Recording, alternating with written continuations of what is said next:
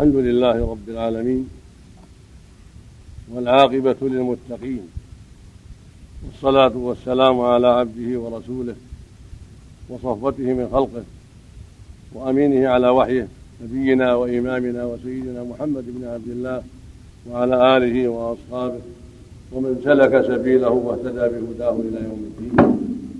أما بعد فإن الله جل وعلا أوجب على عباده أن يعبدوه ويتقوه ويأمروا بالمعروف وينهوا عن المنكر ويتميزوا عن أعدائه العابدين لسواه.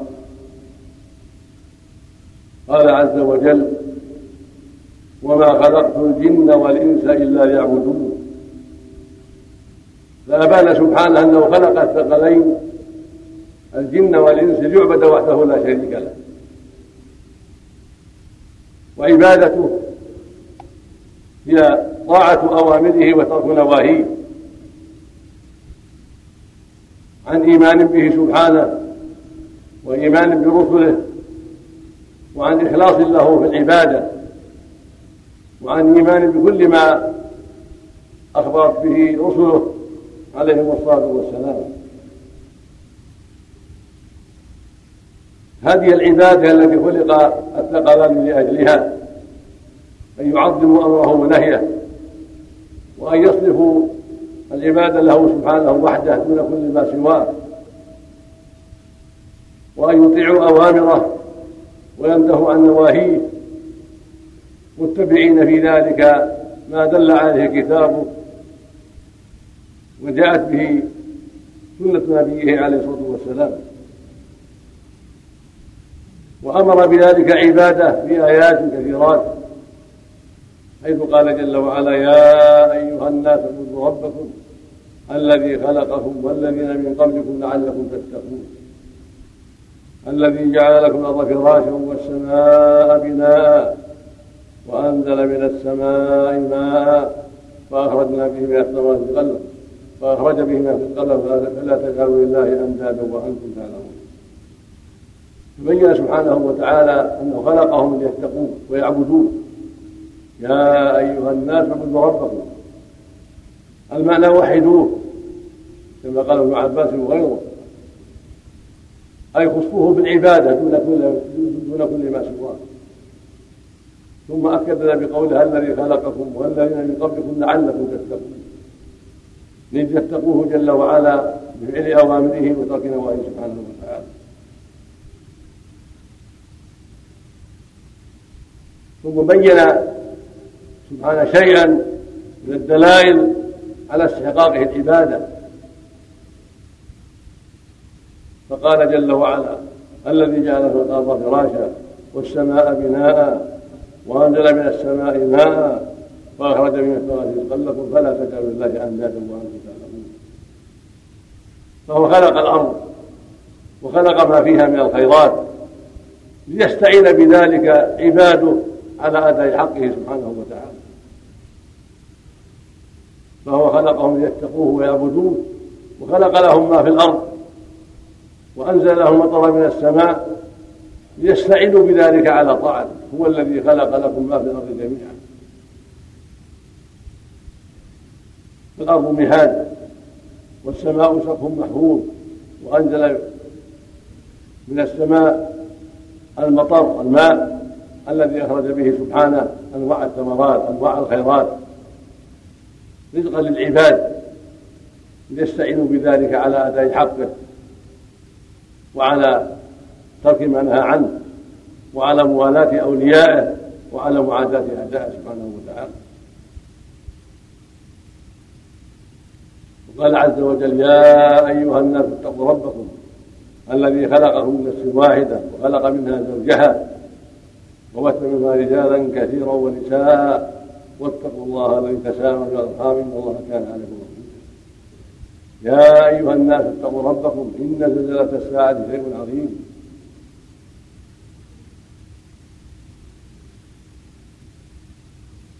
يا أيها الذين آمنوا اتقوا الله حق تقاته ولا تموتن إلا وأنتم مسلمون.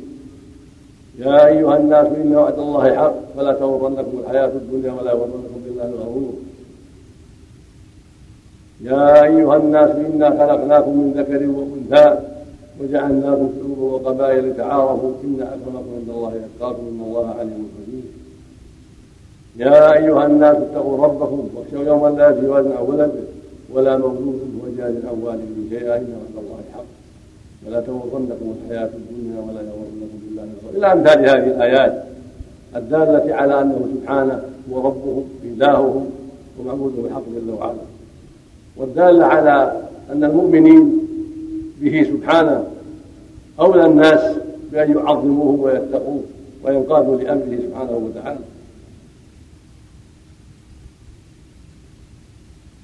وأنزل كتب على أيدي الرسل لبيان هذا الحق العظيم الذي خلقهم من أجله وهو التقوى والعبادة. فأنزل الله كتاب العظيم وهو القرآن على محمد صلى الله عليه وسلم. بين فيه حقه على عباده وأوضح فيه تفاصيل شرعه. وبعث نبيه محمد صلى الله عليه وسلم لبيان ذلك والإرشاد إليه وتفصيل أحكامه. كما قال عز وجل وأنزلنا إليك الذكر تبين الناس ما أنزل إليه والله أنزل إليه الذكر وهو القرآن يبين للناس ما أنزل إليه وليشرح للناس ما قد يخفى عليهم. فقام عليه الصلاة والسلام بالبيان والبلاغ أكمل قيام وأوضح للأمة دينها وشرح لها ما تحتاج إليه. فما من خير إلا دلها عليه وما من شر إلا حذرها منه عليه الصلاة والسلام. قد صح عنه عليه الصلاة والسلام. أنه قال ما بعث الله من نبي إلا كان حقا عليه يدل أمته على خير ما يعلمه له وينذرهم شر ما يعلمه له. خرجه مسلم صحيح فكل الرسل عليهم الصلاة والسلام بعثوا بهذا الأمر ليدلوا الناس على خير ما يعلمه لهم. ولينذروهم شر ما يعلم له لهم. ونبينا صلى الله عليه وسلم هو أكمل الأنبياء وأكملهم بلاغا وأعظمهم نصحا. فقد بلغ وأرشد وحذر وبين ودل على كل خير وحذر من كل شر عليه الصلاه والسلام ومن ذلك أنه سبحانه أن الله سبحانه أمر عباده أن يتقوه وأن يكونوا جسدا واحدا وبناء واحدا ضد أعدائه. وأن يتميزوا عن عدو الله الذي لم ينقذ لأمره ولم يعظم أمره ونهيه ولم يخصه بالعبادة سبحانه وتعالى. حتى يتميز حزب الله من حزب عدو الله الشيطان. وحتى يتميز أولياء الله من أولياء عدوه الشيطان. وحتى يتميز المطيعون له سبحانه المتبعون لشرعه المنقادون لأمره الواقفون عند حدوده عن أعدائه الذين خالفوا أمره ووالوا أعداءه وتعدوا حدوده ولم ينقادوا لما جاء به رسله فقال عز وجل والمؤمنون والمؤمنات بعضهم أولياء بعض. يأمر بالمعروف وينهون عن المنكر ويقيمون الصلاة ويؤتون الزكاة ويطيعون الله ورسوله. أولئك سيرحمهم الله. إن الله عزيز حكيم. هكذا وصف عباده المؤمنين الذين امتثلوا أمره سبحانه وحققوا عبادته التي خلقوا لها فقال عنهم إنهم أولياء فيما بينهم. والمؤمنون والمؤمنات بعضهم أولياء بعض. بينهم المحبة والموالاة والنصر فيما بينهم. ليسوا أعداء ليسوا أعداء ولكنهم أولياء. كل واحد يحب لأخيه الخير ويكره له الشر.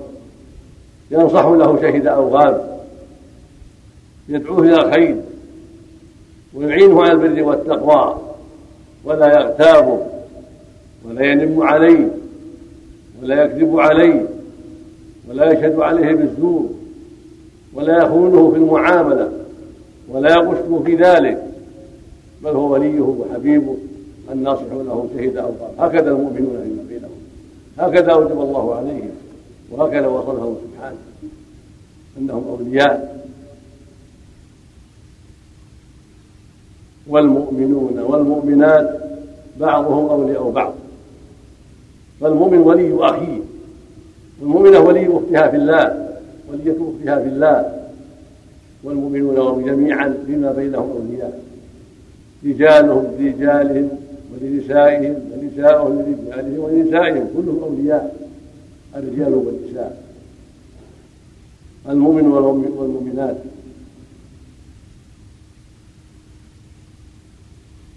وهذا يميزهم عن أعدائهم ويدل على عظيم تمسكهم بدينهم وكمال قيامهم بحق مولاهم سبحانه وتعالى. كما قال في الآية الأخرى إن المسلمين والمسلمات والمؤمنين والمؤمنات والقانتين والقانتات والصادقين والصادقات والصابرين والصابرات والخاشعين والخاشعات والمتصدقين والمصدقات والصائمين والصائمات والحافظ فروجهم والحافظات والذاكرين كثيرا والذاكرات أعد الله لهم مغفرة وأجرا عظيما. هكذا أولياء رجالا ونساء أعد لهم مغفرة لذنوبهم وأجرا عظيما منه دخولهم الجنة ونجاتهم من النار لإسلامهم وإيمانهم وتقواهم وقيامهم بحقه سبحانه وتعالى. بخلاف أعدائه فقال فيهم والذين كفروا بعضهم أولياء بعض. إلا تفعلوه تكن فتنة الأرض وفساد كبير المنافقون والمنافقات بعضهم من بعض. في الآية فأعداؤه بعضهم أولياء بعض. وبعضهم من بعض في الباطل والفساد. أما أولياؤه فهم ممتازون عن أعدائه. ومنحازون عن أعدائه وهم فيما بينهم أولياء. ومن ولايته فيما بينهم أنهم يأمرون بالمعروف وينهون عن المنكر. لا تمنعهم ولايته ولا يحملنهم ما بينهم من المحبة والولاية أن يسكتوا عن المنكر أو عن الأمر بالمعروف. بل من مقتضى هذه الولاية ومن موجبات هذه الولاية أنهم يأمروا بالمعروف وينهون عن المنكر. هكذا يكون كمال النصح لله والعباد. أن يأمروا بالمعروف وينهوا عن المنكر. حتى يصلح مجتمعهم وحتى تستقيم أحوالهم وحتى يتميزوا عن أعدائهم. والمعروف ما أمر الله به ورسوله والمنكر ما نهى الله عنه ورسوله. فالمؤمنون فيما بينهم والمؤمنات هكذا شأنهم متناصحون متحابون في الله يوالي بعضهم بعضا وينصح بعضهم بعضا ويحب كل واحد لأخيه خيرا ويكره له الشر ومع ذلك هو وأيضا يأمره بالمعروف وينهى عن المنكر. فالولاية شأنها عظيم ومن جملة ما توجبه الولاية الأمر بالمعروف والنهي عن لا يرضى لأخيه بأن يعمل ما يغضب مولاه أو يجره إلى دخول النار. بل يحب له كل خير ويكره له كل شر ويأمره بما يرضي الله ويقرب لديه وينهاه عما يغضب الله عليه ويجره إلى سوء المصير. وهكذا هم فيما بينهم يقيمون الصلاة كما شرع الله يحافظون عليها ويدعون إليها ويؤدونها كما أمر الله عن صدق وإخلاص وعن طمأنينة وخشوع وعن إقبال عليها وأداء لحقها. ليسوا كالمنافقين لا يؤدونها إلا رياء ولغرض دنيوي. أما هؤلاء وهم يؤدونها لله يرجون ثوابه ويخشون عقابه ويقيمونها كما امرهم سبحانه وتعالى. وهكذا أداؤهم الزكاه كما أمر الله. لانهم يعلمون أن ذلك حق عليهم وأن ذلك من نعم الله عليهم. فقد أحسن إليهم ووسع عليهم وأعطاهم المال ووجب عليهم الشيء اليسير شكرا له سبحانه ومواساة لإخوانهم حولهم ثم قال بعده ويطيعون الله ورسوله وهذا تمام الإيمان وكمال الإيمان. طاعة الله ورسوله كل شيء. فإن المعاصي تنقص الإيمان وتضعف الإيمان. فأهل الإيمان الكمل يطيعون الله ورسوله كل شيء. ويبتعدون عن معصية الله عز وجل في كل شيء. وذلك من كمال إيمانهم وكمال تقواهم لله سبحانه وتعالى. ومتى زلت القدم وجاءت الغفلة وحصل ما حصل من مما يحصل من الإنسان من بعض الزلات بادروا بالتوبة بادروا بالإصلاح. فكل فرد من المؤمنين والمؤمنات ليس معصوما ما عدا الرسل عليهم الصلاة والسلام. فمتى زلت قدم الإنسان فحصلت منه هبه وزلة من المعاصي بادر بالتوبة والإصلاح بادر بالإنابة إلى الله حتى تزول تلك الهفوه وحتى يزول ذلك الضعف وحتى يعود إلى كمال إيمانه وكمال تقواه لله سبحانه وتعالى. فإن الإيمان عند أهل السنة والجماعة يزيد وينقص. يزيد بالطاعات والذكر لله وينقص بالمعاصي والغفلة والإعراض.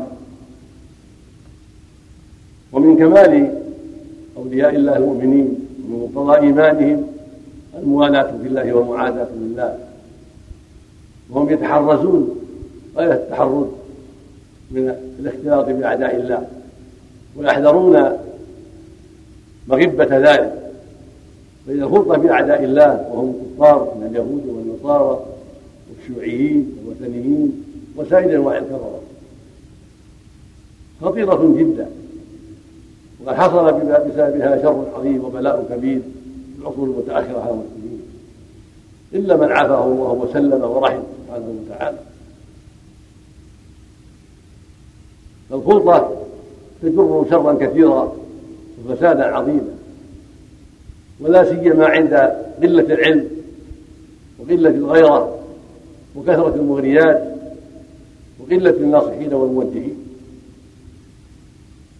فإن المخالط في الغالب يجره عدو الله إلى ما يحصل به له سخط الله وبعده عن أسباب رحمته.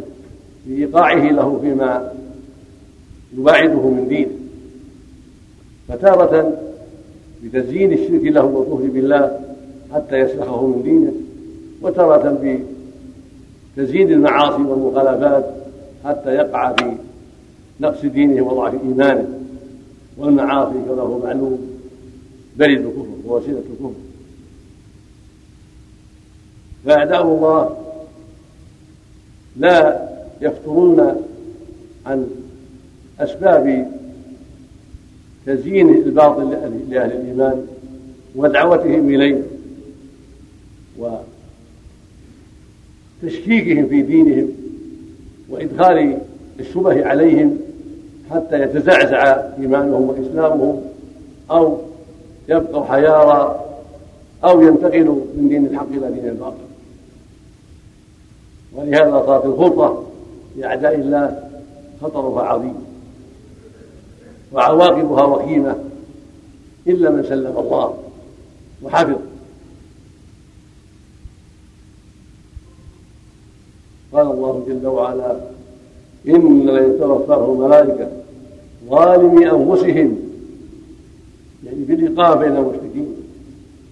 قالوا فيما كنتم قاتله الملائكة لما قبضت أرواحهم فيما كنتم قالوا كنا مستضعفين في الأرض. قالوا ألم تكن أرض الله واسعة فتهاجروا فيها فأولئك مأواهم جهنم وساءت مصيرا إلا المستضعفين من الرجال والنساء والولدان لا يستطيعون حيلة ولا يهتدون سبيلا فأولئك عسى الله أن يعفو عنهم وكان الله عفوا غفورا. فبين في هذه الآية العظيمة خطر الإقامة بين المشركين والمخالطة لهم وأن المخالطة تفضي إلى خطر عظيم. وهذه نزلت في قوم من المسلمين كانوا في مكة فخرجوا مع أعداء الله وهو بدر وقتل من قتل منهم مع المشركين.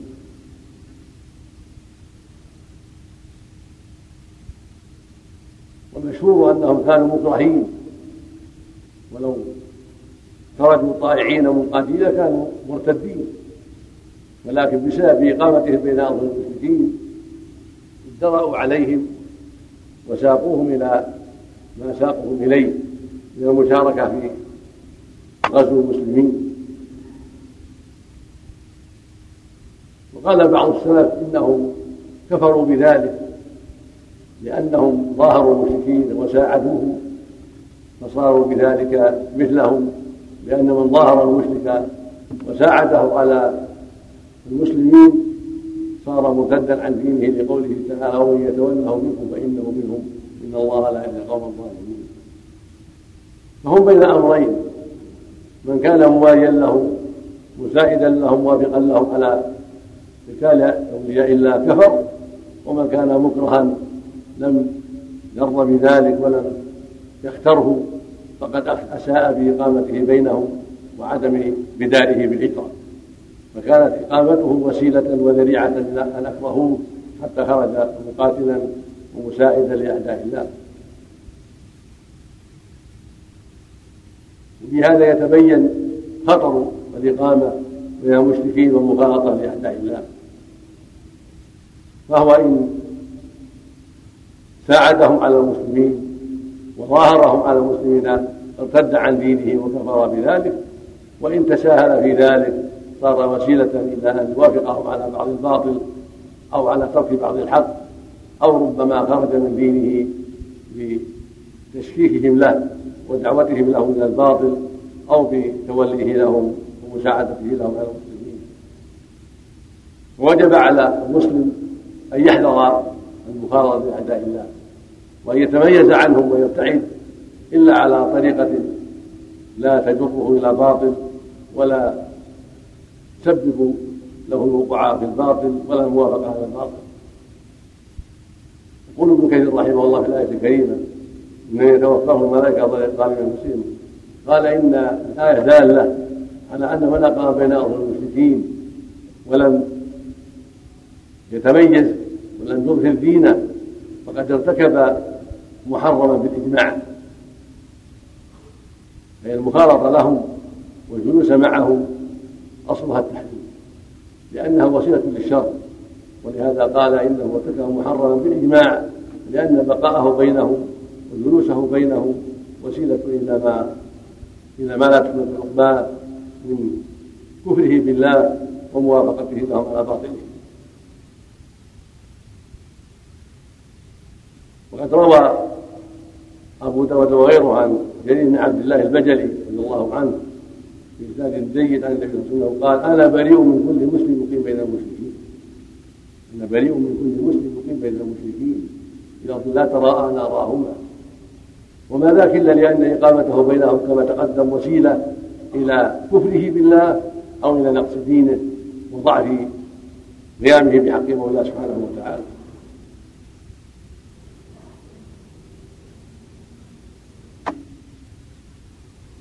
وخرج النسائي رحمه الله أيضا انه قال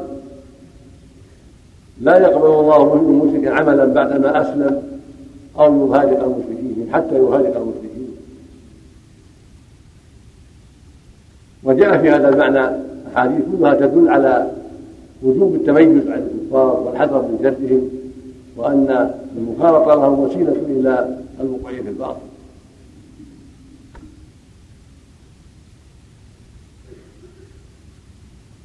لكن من رزق العلم والإيمان والبصيرة وخلقهم للدعوة إلى الله وبيان الحق والإرشاد إليه وإنكار الباطل فهذا لا شيء عليه لإظهاره دينه ولدعوته لهم إلى الحق والهدى كما دعاهم الرسل وأولياء الله بعدهم. فإذا خالطهم بهذا الأمر عن علم وعن بصيرة وعن قصد لإنقاذهم مما هم فيه من الباطل وإخراجهم من الظلمات إلى النور؟ هذا له أجر عظيم لأنه دعا إلى الله وأظهر دين الله وتميز عن أولياء عن أعداء الله في انضمامه إلى أولياء الله ودعوته إلى حزب الله ورسوله. فالدعاة إلى الله الذين تأهلوا لذلك وحصلوا من العلم على ما يعينهم على ذلك وتميزوا عن أعداء الله وإنما خالطوهم للدعوة والبيان والحق ثم يتركوهم فهؤلاء على خير عظيم وعلى هدى من الله عز وجل كما فعلت الرسل ومن ساعدهم ونصرهم من أولياء الله. أما العامة وهكذا من خالطهم من غير دعوة ولا توجيه ولا علم فهو على خطر عظيم وعلى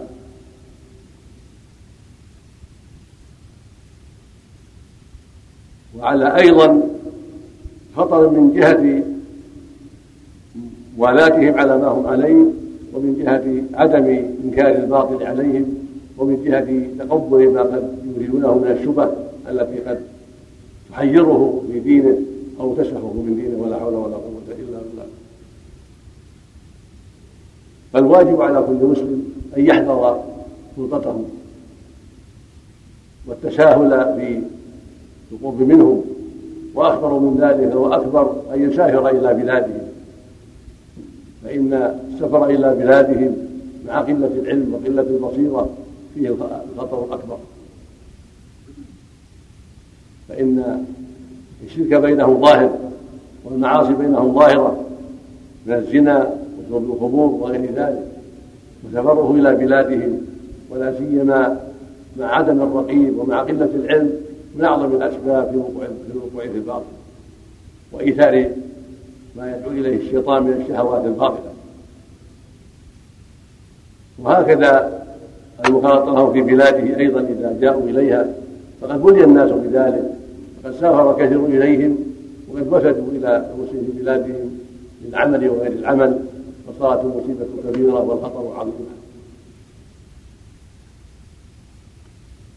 فالواجب على المسلمين أن يكون عندهم النفور من أعداء الله والحذر من أعداء الله أينما كان وأن لا يقربوهم إلا دعاة للحق وموجهين إلى الخير وناصحين حتى يتميز هؤلاء من هؤلاء وحتى يحذر المؤمن شرهم وشبههم.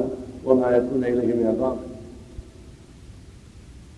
وإن كان الصحابة رضي الله عنهم في مكة مع ضعفهم ومع خوفهم ومع عهد الكفار لهم يقومون بهذا الأمر ويدعون إلى الله ويرشدون إليه. ومن خاف واستخفى بإيمانه حتى يجعل الله له فرجا ومخرجا.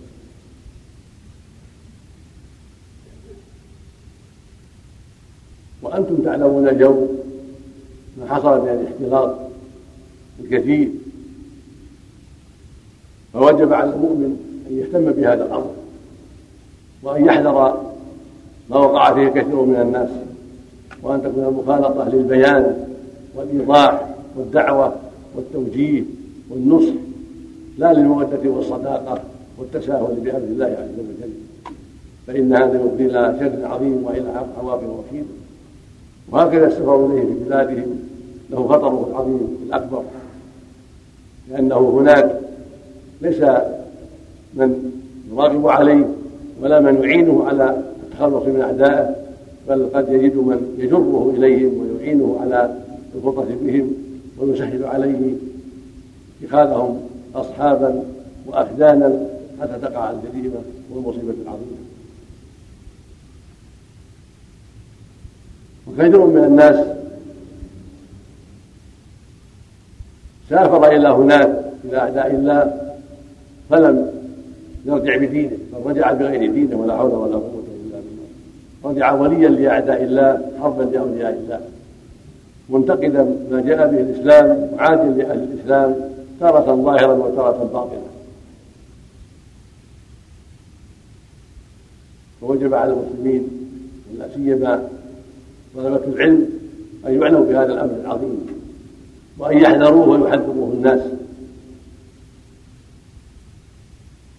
وأن لا يخالطهم أو يتوجه إلى بلادهم إلا من رزقه الله العلم والبصيرة والإيمان الصادق وأراد بذلك وجه الله عز وجل لإرشادهم ودعوتهم وتوجيههم وإخراجهم من الظلمات إلى النور مع الحذر العظيم. عما يلقونه من الشبه وعما يدعون إليه من الباطل.